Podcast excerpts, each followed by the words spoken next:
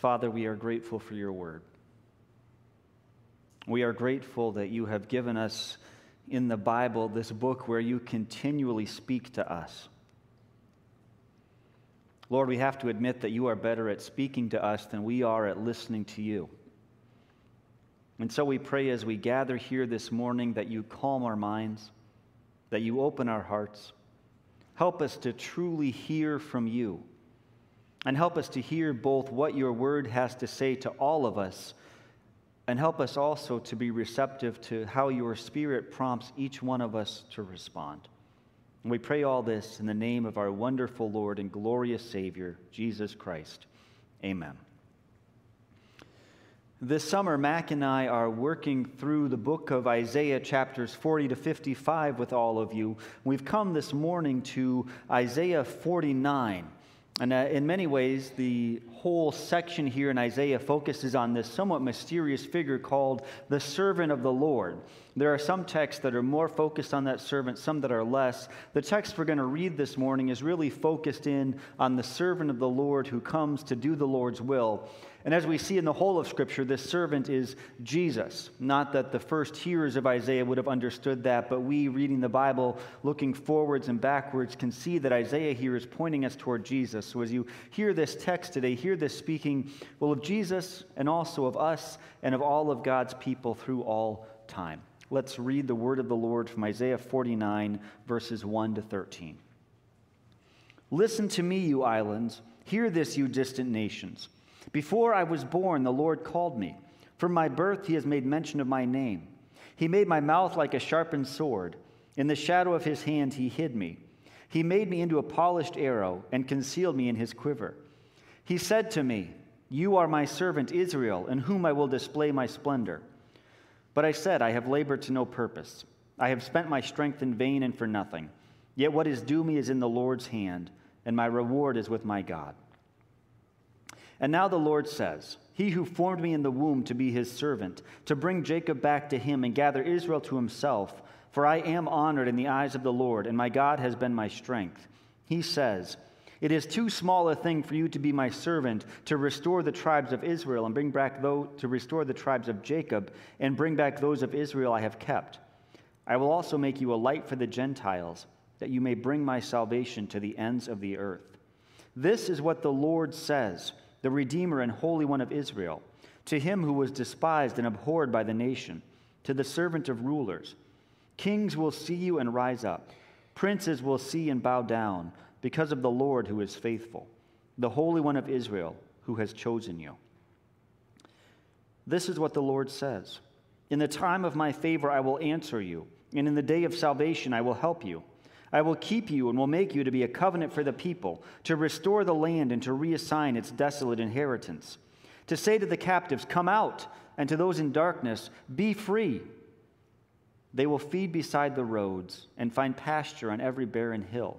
They will neither hunger nor thirst, nor will the desert heat or the sun beat upon them. He who has compassion on them will guide them and lead them beside springs of water. I will turn all my mountains into roads, and my highways will be raised up. See, they will come from afar, some from the north, some from the west, some from the region of Aswan. Shout for joy, O heavens. Rejoice, O earth. Burst into song, O mountains, for the Lord comforts his people and will have compassion on his afflicted ones. This is the word of the Lord. Thanks So, in the late 19th century, 1895 or so, H.G. Wells wrote kind of the original time traveler story called The Time Machine. It's, it's kind of the prototypical story. It seems like most time travel stories go back to it. And in this book, there's, there's this time traveler who's never given a name. He's just called the Time Traveler.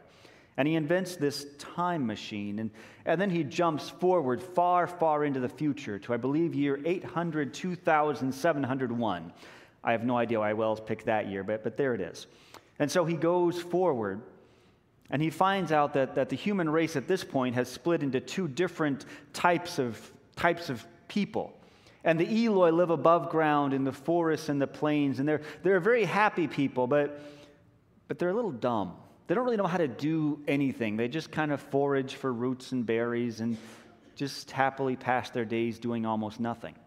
And then there's a second race that lives underground called the Morlocks. And they know about technology. They have all these machines under the ground, but, but they're kind of nasty creatures. And in fact, they eat the Eloi. So they come out at night and they kidnap these happy, kind of dumb people and bring them down and eat them. And that's, that's one step in the future of humanity, according to Wells. And then the time traveler jumps forward even more, and, and he finds himself in this world that's populated by all these little gray, kangarooish kind of people. And, and after a while, he realizes that's what humanity has become these almost rodent like, little, pathetic creatures.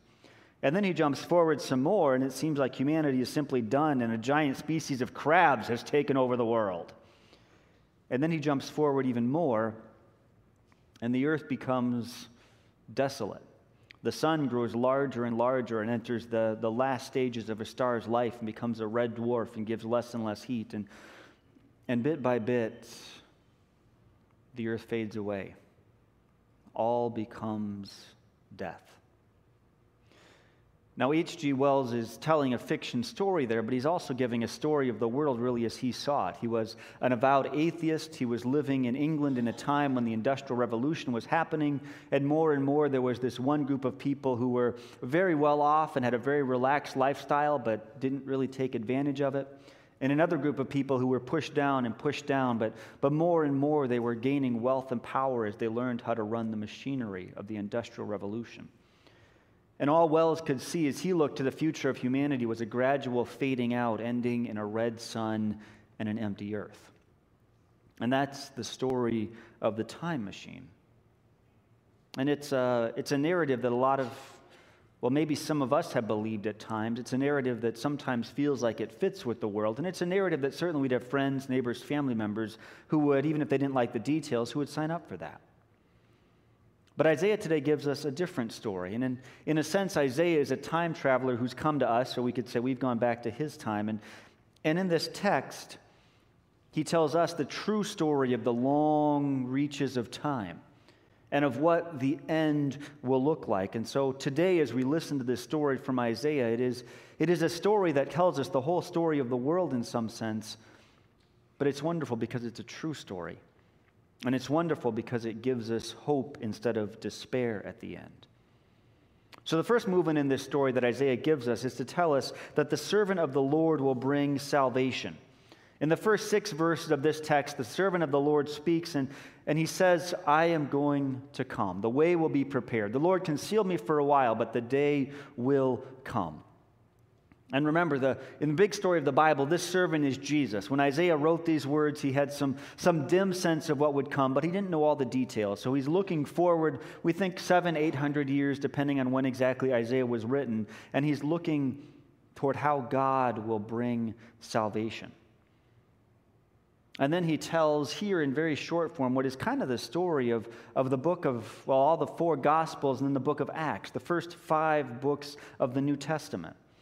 And there are times in the Gospels when it seems like the servant of the Lord Jesus might say, This is not working.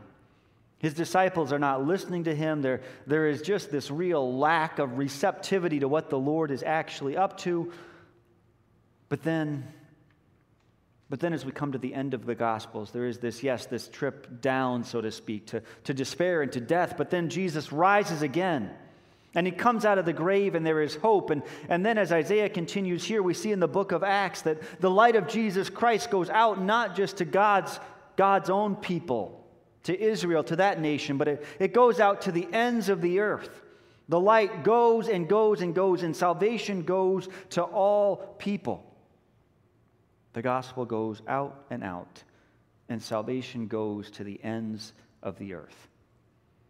And now, if you're familiar with the Christian story or, or you've been around much, this is not going to sound terribly profound, right? Of course, this is the biblical story. Of course. But how much do we think about how we, maybe we wouldn't need to have been included in the story, but we are there? When Isaiah 49 talks about light coming to the darkness and, and talks about salvation going to the ends of the earth, those people there it's talking about are us. We are in this story.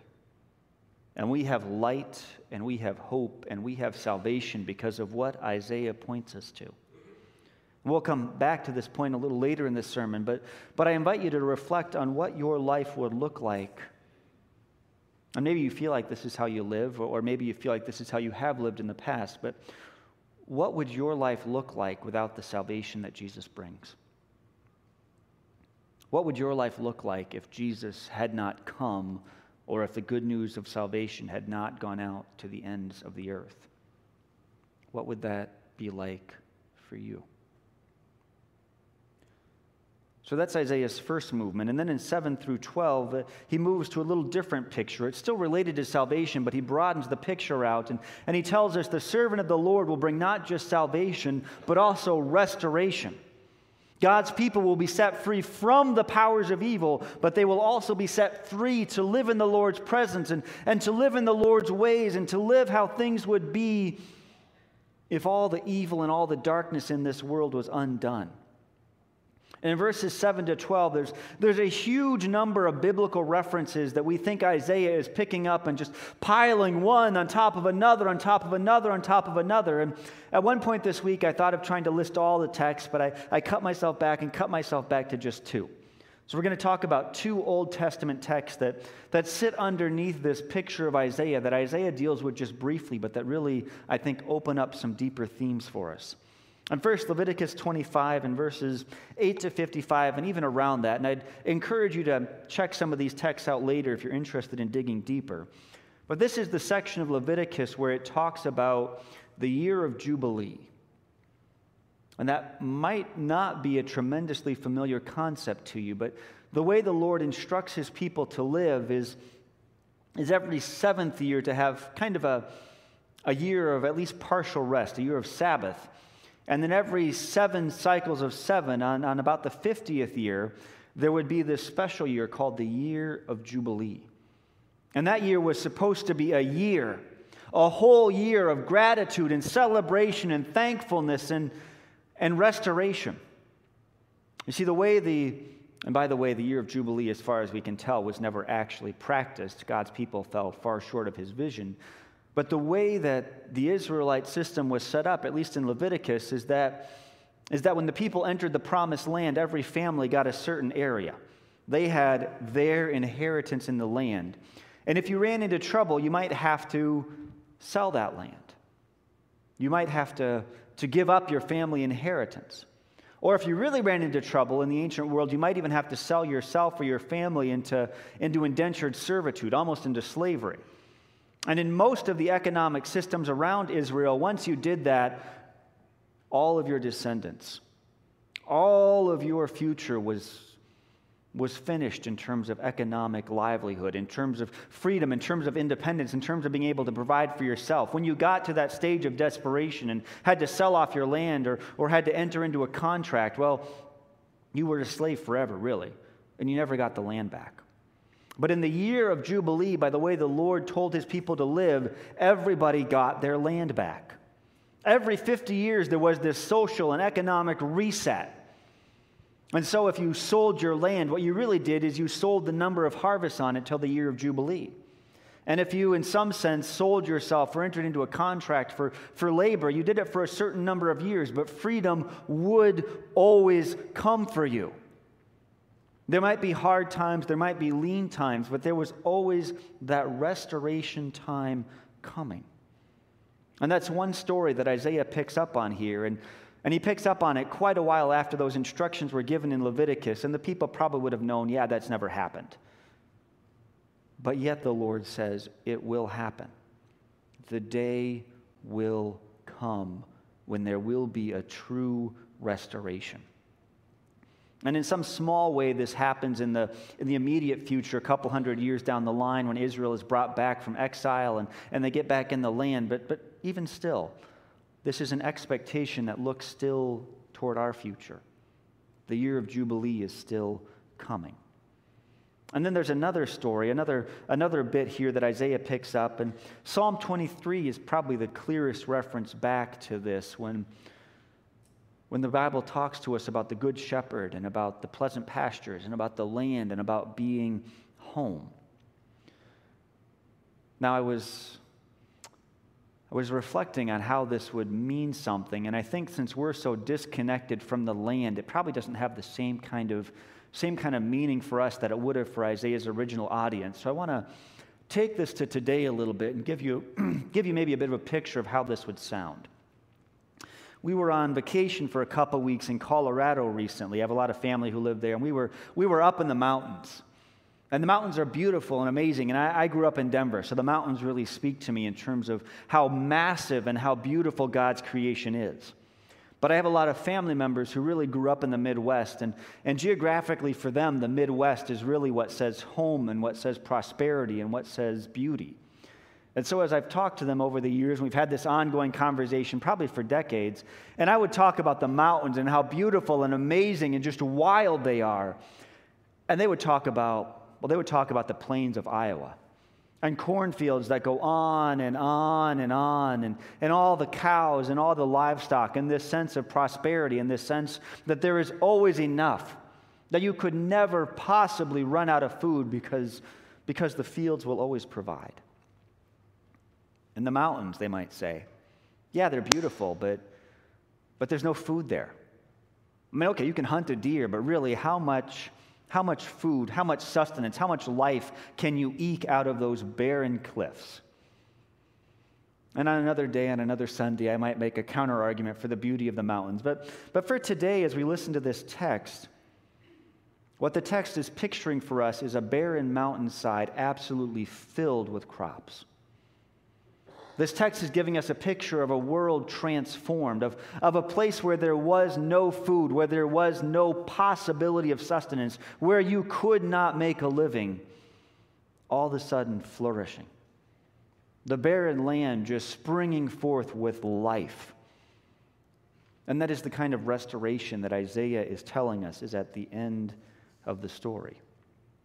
And he's even saying that now even now, God will lead us through, even though it may seem even though it may seem like a dry and dusty valley, there will be days when the Lord Himself will lead us into life in unexpected ways. Even when the future looks hard, even when today looks empty, the Lord is at work to restore us. The servant of the Lord restores all things. The Lord brings salvation, the Lord brings restoration. And those are, those are cosmic truths. This is, again, the, the story of the universe. But for our last point today, let's, let's bring it home. And let's ask the question what, what do we actually do with this? So the Lord does this, the Lord does that. Well, how do we respond?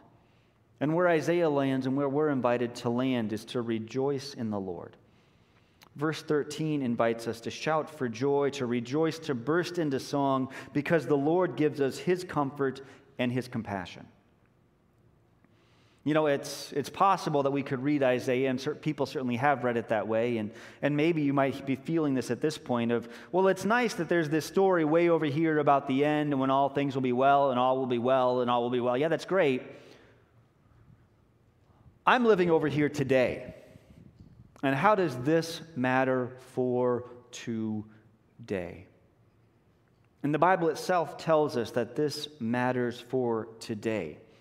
2 Corinthians 6 picks up on this text in Isaiah 49, and I'm going to read the first couple verses there, and there's, there's more there that I'll just summarize, but let me read the first two verses.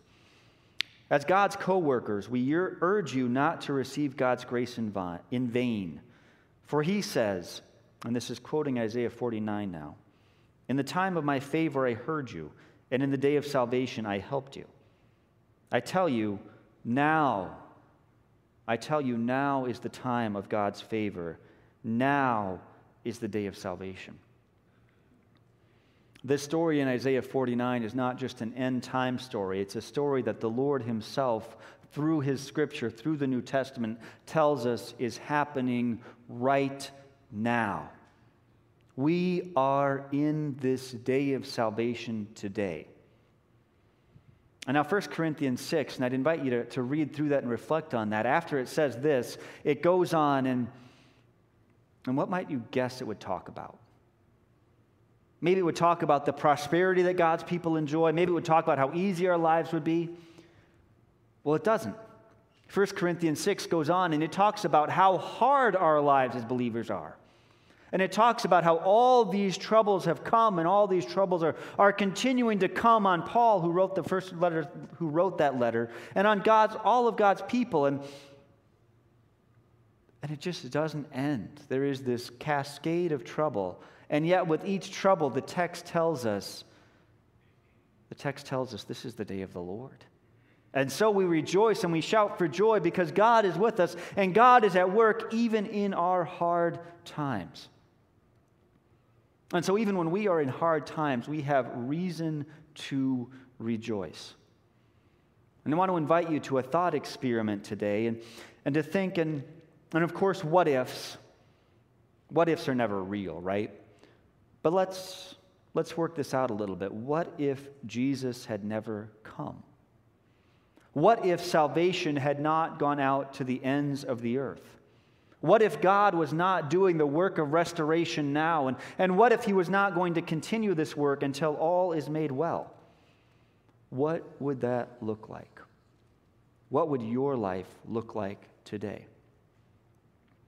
And maybe you're more maybe you're more on the edge with Jesus or maybe you feel like your life is really dark and you're not sure God is there. And that's that's fair. I think everybody has longer or shorter seasons like that. But imagine a life where all there was was darkness and that was, that was it. And if you are maybe closer to Jesus or feel like he's more involved in your life, think of what your life would look like without the comfort and the presence of the Lord. How would the years and the decades had been different if Jesus was simply not there? And now let's think not just about our own individual lives, but let's think about well, think about culture and society out there. And, and you can make a really good case, really, that Christianity laid the groundwork for almost all of the cultural, medical, political, technological progress of the last couple thousand years. And sure, some of it probably would have come along without Christianity, but an awful lot of it probably wouldn't have. So, what would our lives actually look like if the Lord was not at work through his people to restore the world? most of us probably would be dead, honestly.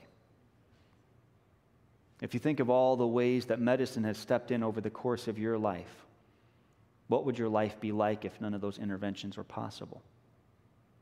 And what would your life be like if you didn't have any kind of faith community? What would your life have been like over the years if, if instead of having this Savior that we could turn to and this guide for how to live lives in good community with the Lord and each other with ourselves, what would our lives actually look like? What would your past look like if you didn't have the light of Christ?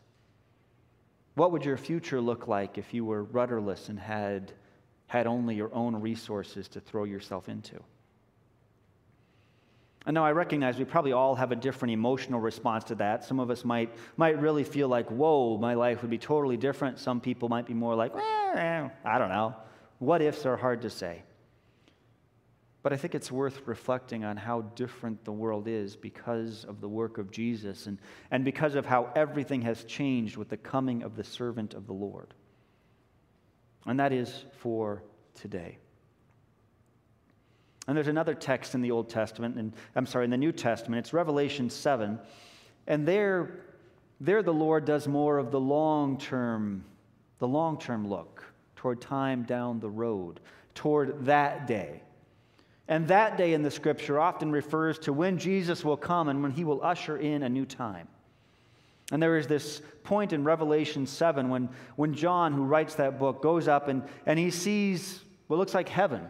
And there is this whole multitude from the whole earth, from all peoples, beyond what he can count. And they all have white robes and they are singing praise and glory to the Lord.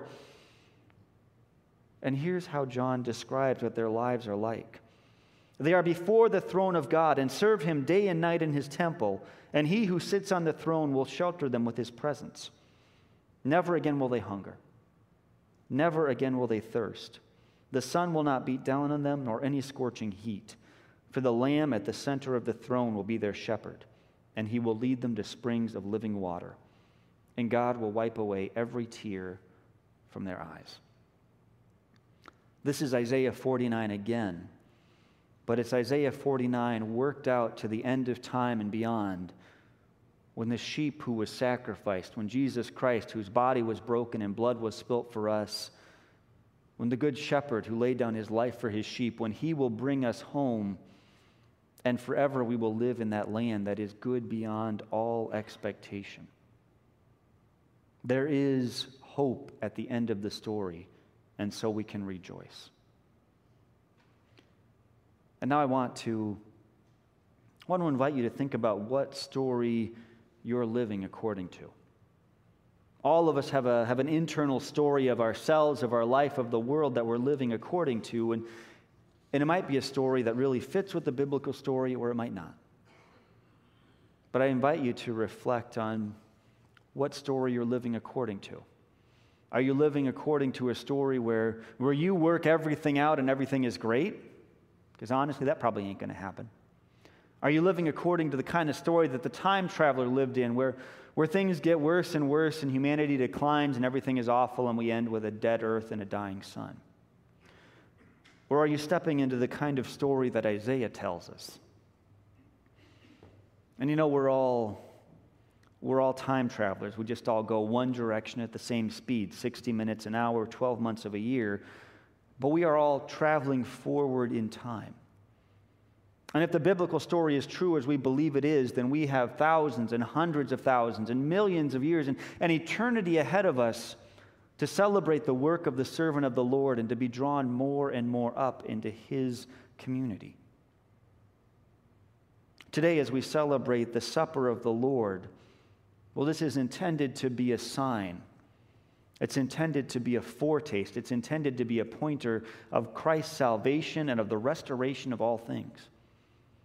This is the feast of the Lamb, and it is the feast that we will enjoy with the Lord forever and ever someday. And so today, as we partake of this sacrament together, you are invited to, to give thanks for the salvation the Lord Jesus Christ has worked. And you are invited and reminded that it is not not just salvation from evil, but it is also restoration into all good things. In this meal, the Lord invites us to remember his work. In this meal, he draws us up into his presence even now. And in this meal, he gives us hope for eternity. So today, shout for joy, rejoice, burst into song, because the Lord comforts his people and he has compassion on us. Let's pray. Father, we are grateful for your comfort and your compassion. Lord, we pray that today, as we hear your word and we celebrate your supper, that through your Spirit you do draw us into your presence. And Lord, we ask that you help your word not be for us today mere empty words that beat on us and have no impact, but instead let your word be to us food and drink through word, through sacrament, and through your spirit, we pray that you renew us. If we have been spiritually slumbering, we pray that you wake us up. If we are spiritually worn out and hungry, we pray that you feed us. And Lord, if we are already thriving in you, we pray that you help us to grow even stronger and to be your witnesses and to bring your light more and more to where we are and to the ends of the earth. Lord, we are grateful for your presence. We pray that you help us to rejoice in you. Amen.